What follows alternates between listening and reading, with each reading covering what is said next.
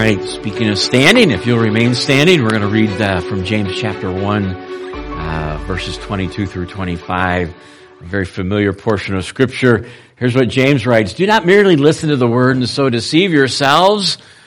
Do what it says. I wonder if Nike got their just do it from this verse. Do what it says.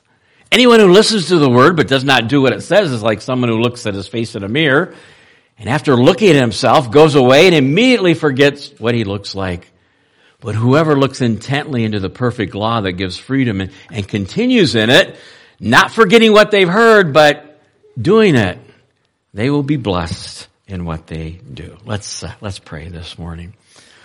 Lord, thank you for just these few verses this morning that remind us of the uh, temptation and the problem of just listening to God's word and not putting it into practice.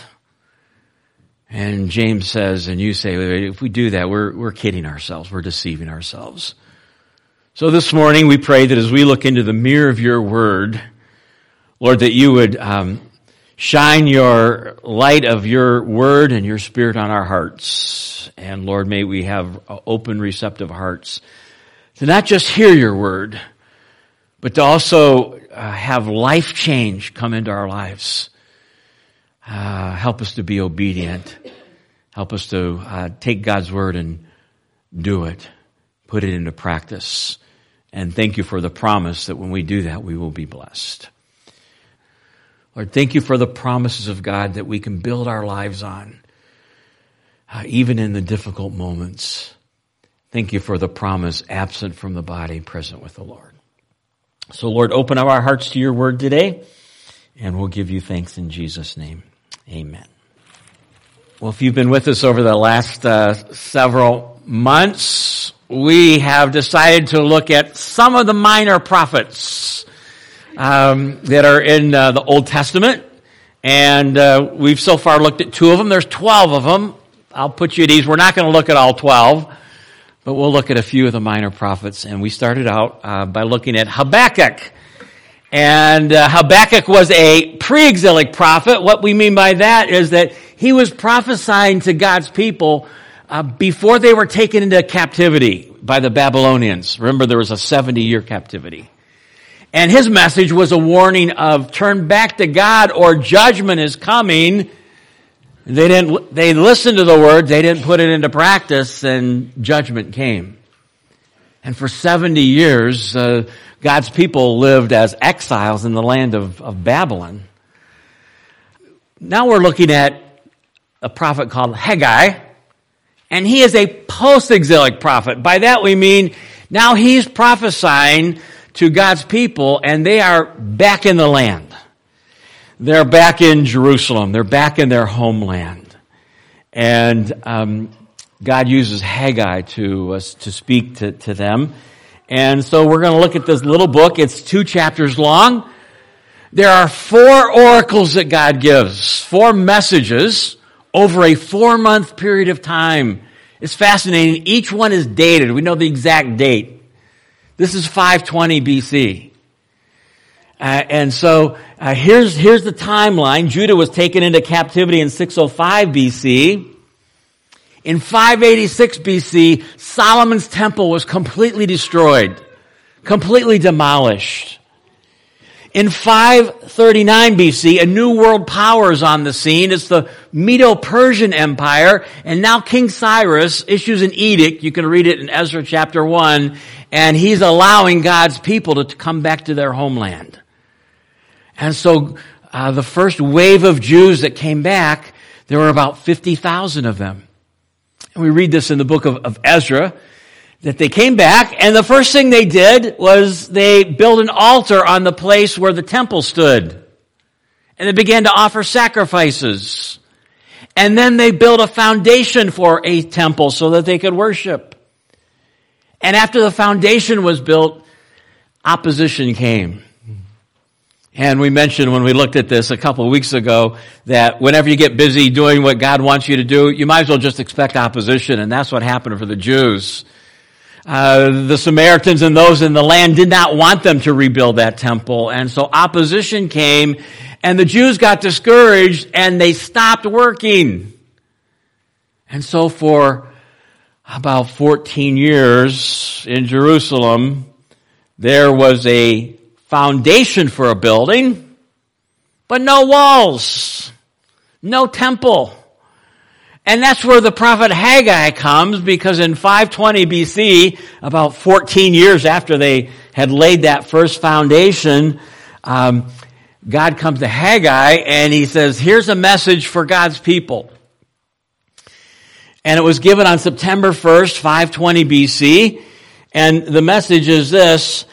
This is what the Lord Almighty says. This is Haggai one two. These people say, God's people, the time has not come yet come for us to rebuild God's house. Uh, it's not time to, to, to, to build God's house. Well, been sitting there with just a foundation for fourteen years. What's the problem?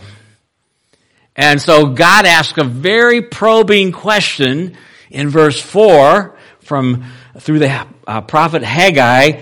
Is it a time for you yourselves to be living in your paneled houses while God's house remains in a ruin? In other words, he's saying to God's people, you've rebuilt your houses, you've got nice paneled homes, your lake home is done, and here God's house is sitting with no walls, just a foundation. What's the problem? And the problem was their wrong priorities. And God points that out to them. Uh, why isn't life going well for them right now? Verse uh, nine, chapter one, because my house, which remains a ruin, while each of you is busy building your own houses. And God says, therefore, I've withheld my blessing on you. And so uh, that was chapter one. And guess what happened? The people got busy doing God's work. Three weeks after this message, they start to rebuild the walls. And the temple work uh, continues. Well, then we looked at, at chapter two, and this is all just by way of review. This was uh, message number two from God. Four messages over four months. And uh, here it is in chapter two, verse one. In the second year of King Darius, on the twenty-first day of the seventh month. We know the exact date. This is October twenty-first, five twenty B C. And we looked at this passage last week. Uh, there were three questions. Uh, three commands to Zerubbabel, the governor, Joshua, the the spiritual leader, and God's people. And God says, I want you to be strong. Yes, you face some opposition. More opposition is coming, but you need to be strong in rebuilding the temple. God gave him three reminders, and then God gave him three promises. One of the promises, um, and if you remember, if you were here last week, uh, we looked at Ezra, where when they built the, the foundation of the second temple, and the, the long-timers that have been here for a really long time, they began to cry and weep because it was so much smaller than Solomon's temple.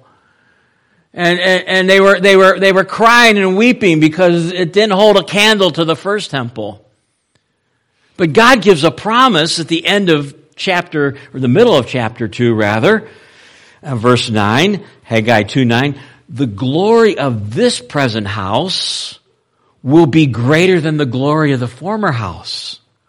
Oh, the glory of the second temple is going to be greater than Solomon's temple. How is that? And the reason that, that God said that is because guess who set foot in the second temple that they rebuilt? Jesus did. The Messiah.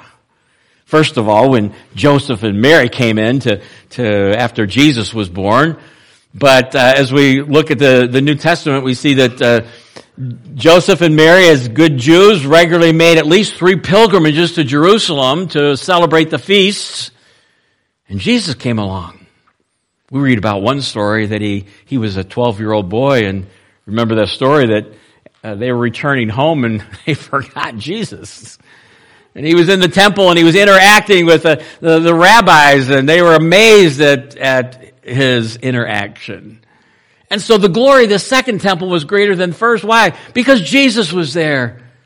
And what makes our, our lives glorious? What makes our worship uh, glorious? It's when uh, we experience the presence of God. in our worship and in our uh, day-to-day life. Well, that's going to bring us to Haggai chapter two, and uh, we're going to look at verses ten through nineteen and uh, think about the blessing of obedience. The blessing of obedience. So be, before we get to the, the passage, I want to step back and just, I think you have an insert in your bulletin entitled, Understanding the Old Testament Law. And this will help us understand this passage, Understanding the Old Testament Law. And so in the Old Testament, there are three categories of God's law. You won't read this stated in, in the Old Testament, but this is what theologians have done. They've studied the Old Testament and discovered three different areas of God's law. And if we don't understand those three areas, we'll get very confused reading the Old Testament. For instance, I remember uh, very clearly uh, at our first church, and we were I was teaching a Sunday school class, and I forget what passage we were looking at. And I remember um, one of the ladies raised her hand, and this was kind of pertinent to our discussion, but she was quoting a verse from, I think it was from Deuteronomy, that talked about women not wearing jewelry. And she was adamant in saying that that it was wrong and sinful for for believers and women to wear jewelry. And I'm like, where did you get that? And then she quotes a verse from the Old Testament. Well, there are three categories of law. Uh, very quickly, the civil law. This is like our our laws that we have in our, our country to govern uh, our daily lives. Uh, these laws reflect social concerns and deal primarily with relationships and settling ex- Uh, disputes. These laws have reference to slaves, injury to others, property rights, money lending, and many other concerns. The civil law expired with the demise of the Jewish civil government. So this was this was how the, the, the God's people as a government were to function. I'll give you an example of that. It's Exodus chapter twenty-two. Um, whoever steals an ox or a sheep and slaughters it or sells it must pay back five head of cattle for the ox and four sheep for the sheep. This is interesting. If a thief is caught breaking in at night and is struck a fatal blow, the defender is not guilty of bloodshed. But if it happens after sunrise, while he can see, the defender is guilty of bloodshed. So these are laws that are going to govern uh, how life functions. Then there's the ceremonial law. The ceremonial law was how Israel uh, worshipped, and it had to do with uh, the seven feasts that they were to uh, observe in Leviticus twenty-three, how they were to worship. It had to deal a lot with things that are considered holy and things that are considered not holy. And the ceremonial law expired with the priestly work of Jesus. Matthew five seventeen, do not think that I have come to abolish the law and the prophets. I have not come to abolish them, but to fulfill them. And so Jesus fulfilled the, the, the ceremonial law. None of you brought a lamb this morning to sacrifice, did you? Don't have to do that. Jesus made that once and for all sacrifice. And then there's the moral law. The moral law is the ten, like the Ten Commandments. The, the, these are God's uh, uh eternal principles and laws that are still uh, still in place. So having said that, we're going to look at Haggai chapter two and beginning in verse ten, because God starts this uh, next oracle with a question, and actually two questions. And these questions will sound strange to us, but they would not sound strange to uh, the nation of Israel, because they would be very familiar with this. So here it is, Haggai two ten.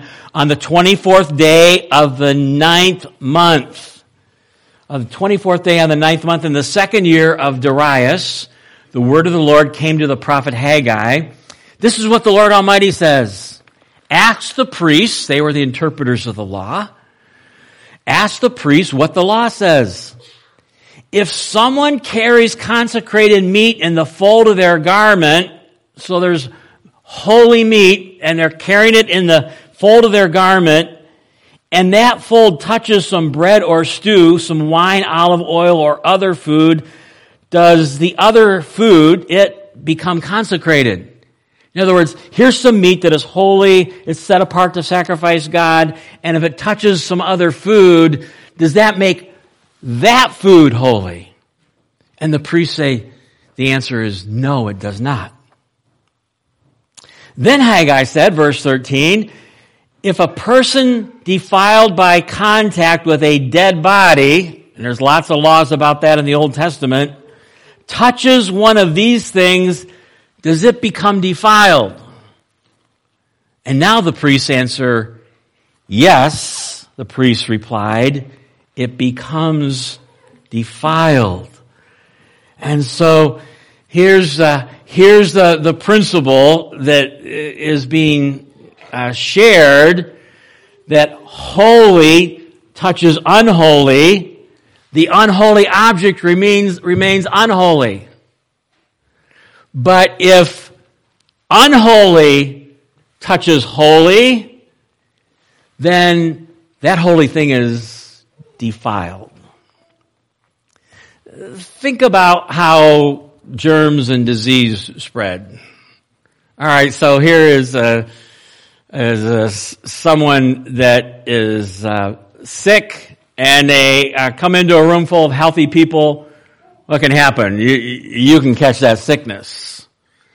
But now you have a room full of sick people, and a healthy person comes in, and that doesn't that doesn't make the other people healthy. They can just get defiled and get, get sick. So that's that's the, the principle that as they interpret the Old Testament law. And so we're going to look at the principle applied. Why is God asking these questions? And so let's look at the principle applied. Here it is, verse fourteen.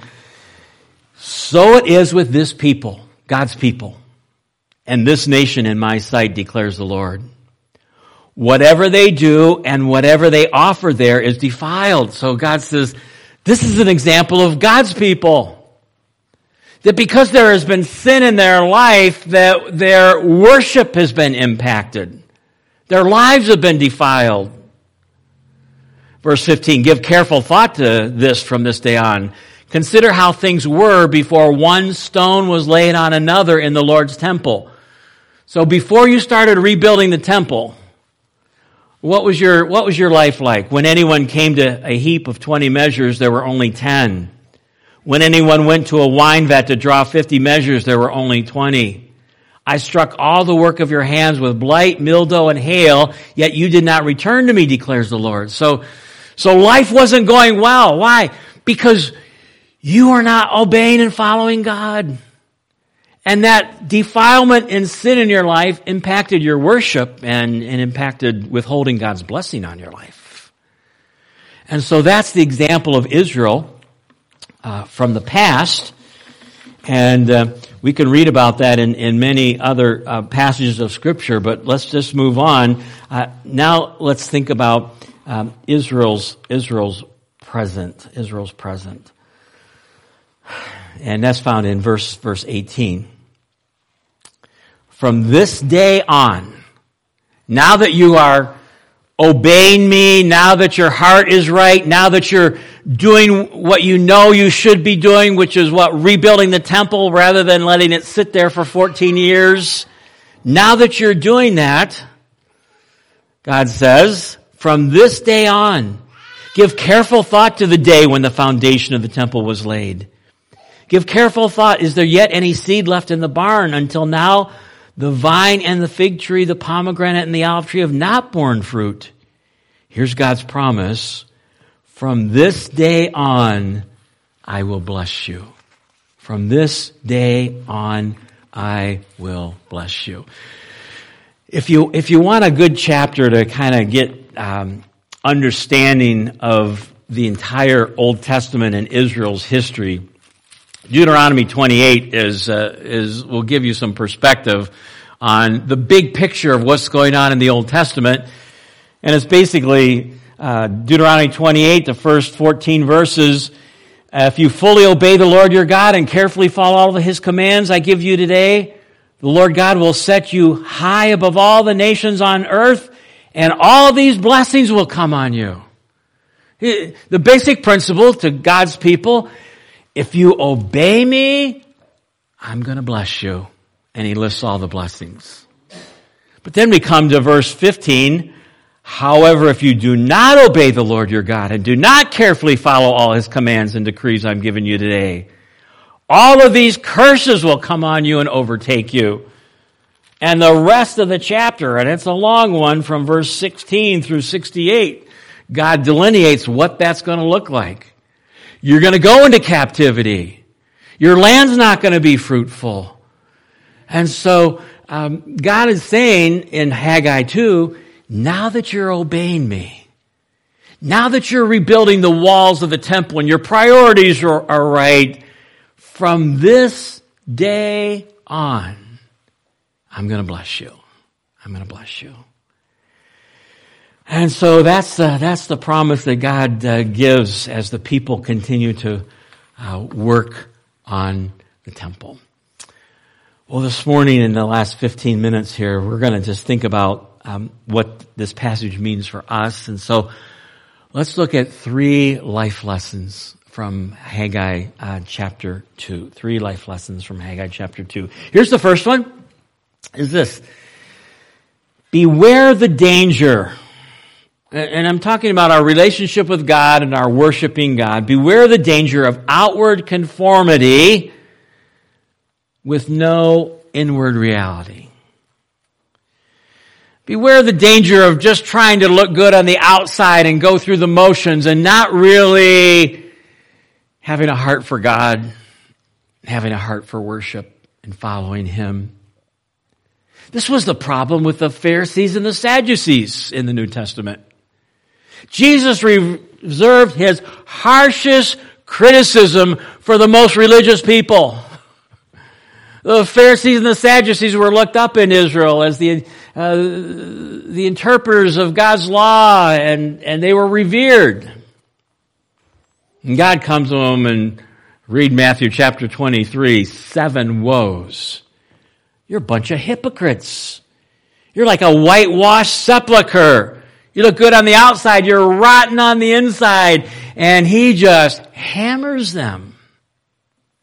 Why? Because they had outward conformity, but no inward reality. And the Messiah was right there in front of them, and they, they didn't they didn't recognize it. In fact, they um, harshly criticized and didn't understand who Jesus was. They had all sorts of rules and regulations and misinterpreted the law to get their own way. Mark chapter seven, and this is, we don't have time to, to look at this, This, but one of the commands was honor your father and mother from Exodus chapter twenty. So here's what the Sadducees and Pharisees did. They kind of came up with a little loophole. And they would make a vow, and it sounds really good. They would make a vow and say, I have devoted everything I have to God. Oh, that sounds really spiritual, doesn't it? Everything I have belongs to God. And so here they are, and their mother or father has a need of some sort. And uh, that's one of the ways we honor our parents is that if we can, we meet their needs and they'll in their later years. That's very clear from Scripture. We have that responsibility. But the Pharisees would say, I'm paraphrasing, I really like to help you, Mom and Dad, but you know I've given everything to God, so I can't help you. That's what they did all the time to circumvent God's law and God's truth, and yet they, you know, they thought they were the most holy people. In fact, in, in Matthew, where Jesus talks about, you know, how to pray and how to fast and these spiritual disciplines, don't be like the Pharisees who go out on the street corner so they can be seen by men. Beware the danger of, of walking through the motions. You know how easy it is simply to go through the motions of a church service? I have been, because I grew up in a pastor's home, I've been in church every Sunday for sixty-seven years, give or take one or two Sundays a year. I, I, I have, I, I, from, from the time I was two weeks old and, and growing up in a pastor's home, obviously we were there every Sunday. I, I've been at this for a long time, and it is so easy to just kind of go through the motions. To just have this as another checklist of things to do. In fact, I remember growing up, and it was the middle of three boys, and we used to beg my dad and mom, because we'd go on, we'd go on vacation, and my dad was a pastor, and he was always interested in, like, what other churches were like, and uh, what they did, and and so we'd be on vacation, and he'd find a, a, a good Bible teaching church in the area, and we'd go to church Sunday morning, and then here became the discussion, back when everybody had mostly the Sunday night services, like, do we have to go back Sunday night? Come on, Dad, we're on vacation, please. Oh, it's so easy just to have this as another checklist. To view our Bible study and our prayer time as just uh, something that we can check off our, our to-do list. And so we need to be aware of the danger of outward conformity and no inward reality. Fact of the matter is, as the principle was illustrated to to um, to Israel, sin in our life hinders and impacts our worship. Uh, let me let me read Isaiah chapter one, and this is God's message to God's people. This is before they went into exile. And actually, he uses an analogy uh, to God's people. He calls them, hear the word of the Lord, you rulers of Sodom. Listen to the instruction of your God, you people of Gomorrah. He's talking to God's people. And he's likening them to the people of Sodom and Gomorrah. The multitude of your sacrifices, what are they to me, says the Lord. I have more than enough burnt offerings of rams and the fat of fattened animals. I have no pleasure in the blood of bulls and lambs and goats. Verse thirteen, stop bringing meaningless offerings. Your incense is detestable to me. New moon, Sabbaths, and convocations. I cannot bear your worthless assemblies. They become a burden to me. I'm weary of bearing them. When you spread out your hands in prayer, I hide my eyes from you. Even when you offer many prayers, I am not listening. Your hands are full of blood. And what does God tell them to do? Wash and make yourselves clean. Take your evil deeds out of my sight. Stop doing wrong. Learn to do right. Seek justice. Defend the oppressed. Take up the cause of the fatherless. Plead the cause of the widows. You're basically saying, obey my word. And so, Uh, beware the danger of outward conformity and no inward reality. Jesus uh, points out a principle in Matthew chapter five about our worship and um, the priority of being in right relationship with one another and with God before we come and worship Him. Therefore, if you are offering your gift at the altar, it's it's worship time. And there remember that your brother or sister has something against you. You're at odds with another believer. Leave your gift there in front of the altar first and go and be reconciled to them and then come and offer your gift. Ah, God says, uh, you need to make things right and then come and worship.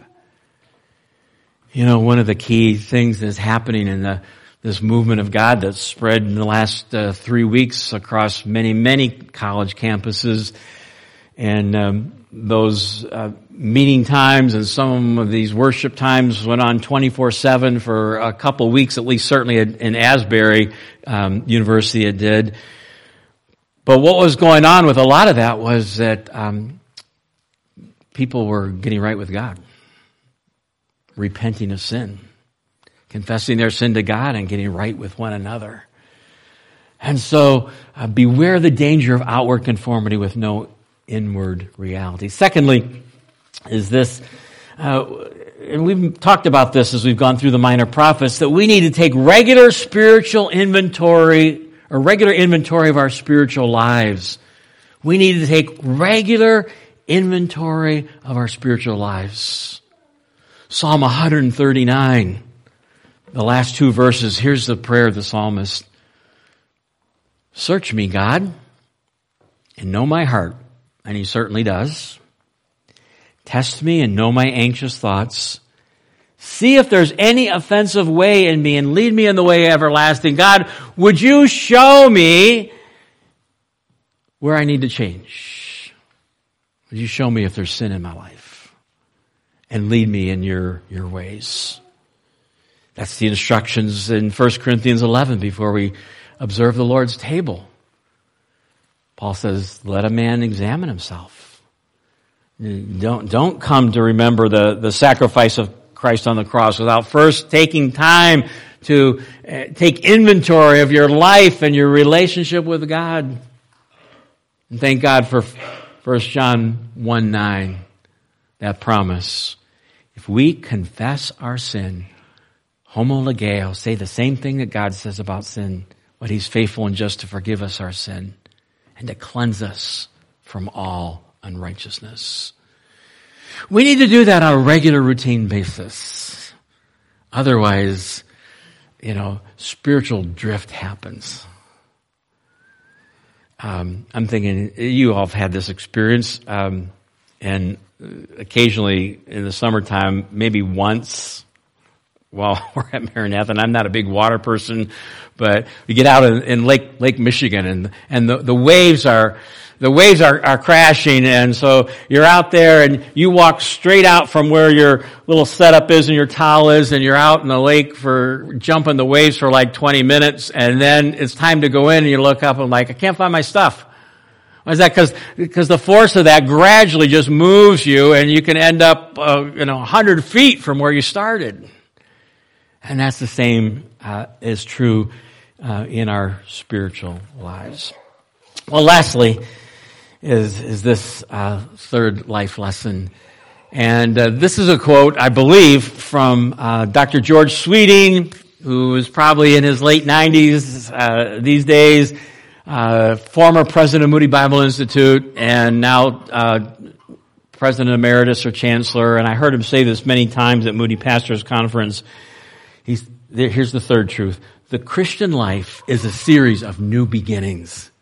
The Christian life is a series of new beginnings. Did you catch that in the, the last part of uh, our text this morning? God says, from this day on, I forget what the exact date was in the text. It's there. From this day on, guess what? I'm going to bless you. Why is that? Because you're now you're walking with God. And you're, you're obeying him. And so the Christian life is a series of new beginnings. Not talking about justification in our life where we put our faith in Christ and we don't have to keep getting saved again and again and again. There's some that don't believe in eternal security. We're talking about our sanctification. That in our Christian walk, uh, there are some times where we take three steps forward and two steps backwards. But the Christian life is always an opportunity, what, to have a new beginning and to put a line in the sand and to say, from this day forward, I'm going to serve you and I'm going to choose to serve you. So what changed for God's people after fourteen years of delaying doing God's will? They repented of their sin, of not rebuilding the temple walls, and they got busy working. And God says, now you're on the right track. Now I will bless you. And that principle is all through Scripture. The Scripture passage we read this morning, where does blessing come from? Not just hearing God's Word. If you just hear it and walk out and say, oh, that was a nice sermon, you deceive yourselves, but what? Putting it into practice. So how can we make this practical this morning? Number one, now what? We need to examine our lives and uh, regularly and come clean before God. I love the old hymn, and I found it in uh, one of our hymn books uh, in the auditorium. Nothing between, nothing between my soul and the Savior. not of this world's delusive dream. I have renounced all sinful pleasures. Jesus is mine. There's nothing between. My life is right with you, God. So we need to ask the question is, is there something that I'm doing in my life right now that God's word says I shouldn't be doing, that I need to stop doing? But we also need to ask the question, is there something in God's word that says I should be doing and I'm not? James four seventeen, the person that knows the good they ought to do and they don't do it, sins. So there's sins of commission, that's breaking God's law, but we can also sin by doing nothing because we're not doing what we know God wants us to do, and that was the, God's people. God wanted them to rebuild those temple walls, and they just sat there and took care of their own homes and said, let somebody else do it. And so we need to, to take, um, come clean before God and examine our lives. We need to commit to spiritual integrity and make sure that we're the same person uh, at church, at home, at work. We don't put on a facade and put our holy jacket on and come to church and look good and live totally different ways the rest of the week. Another good thing to do is to have an accountability partner. To have another person in your life is, Proverbs, I think it's twenty-seven seventeen says, iron sharpens iron. To have a regular person that you can just get down to brass tacks with, and, you know, we like to talk about the weather and the sports and the ice storm and et cetera, et cetera, but uh, to really uh, take inventory of um, these important issues of life. Well, Haggai chapter two, you want God's blessing on your life? Follow God's word, God's truth, God's principles, and put it into practice, and he will bless you. Let's pray together this morning. Lord, thank you for Uh, your word. Thank you for uh, this passage of scripture written twenty-five hundred years ago, and yet it speaks to us today. And Lord, I pray that um, you would save us from just uh, walking through the motions of worship. Lord, you desire truth in the inner parts. And Lord, I pray that even as we close our service this morning and we just maybe take a moment to pause and ask you to put the searchlight of your Holy Spirit in our life. Lord, show us where we need to change. Show us where we need to stop doing some things that, that we're doing. And Lord, would you also show us what we need to do or what we need to start doing? And Lord, we thank you that as we take inventory and confess our sin, that you're faithful and just to forgive us. Lord, thank you for your victory cry from the cross. Tetelestai, it's finished. Our salvation's been purchased. Our trust is in you and you alone. Lord, may we encourage one another. May our lives be changed because we've uh, been here today. And Lord, we will give you all the praise and all the thanks in the name of Jesus, our Savior. Amen.